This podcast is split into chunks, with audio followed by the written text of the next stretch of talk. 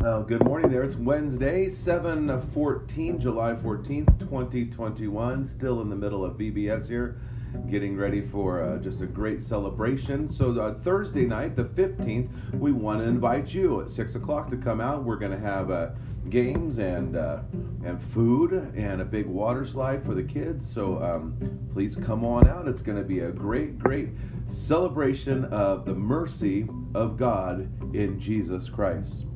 So, jumping back into Acts chapter 8, we're going to go to verses 1 through 8. Now, remember, Stephen has just been stoned outside the city, and the, the, those who, who threw stones at him had laid their garments at the, at, the young, at the feet of a young man named Saul.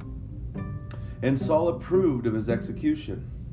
And there arose on that day a great persecution against the church in Jerusalem, and they were all scattered throughout the regions of Judea and Samaria, except the apostles.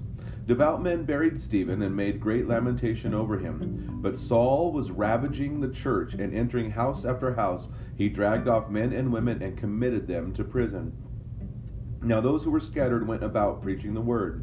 Philip went down to the city of Samaria and proclaimed to them the Christ. And the crowds with one accord paid attention to what was being said by Philip when they had heard him and saw the signs that he did.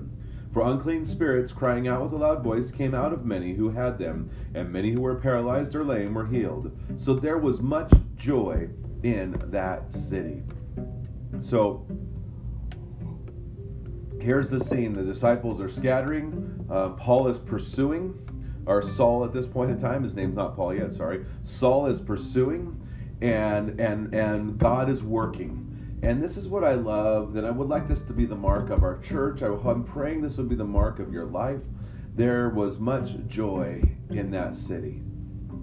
Boy, we need a dose of joy today, don't we? Our world needs joy, but it begins with us. So may we look to those things.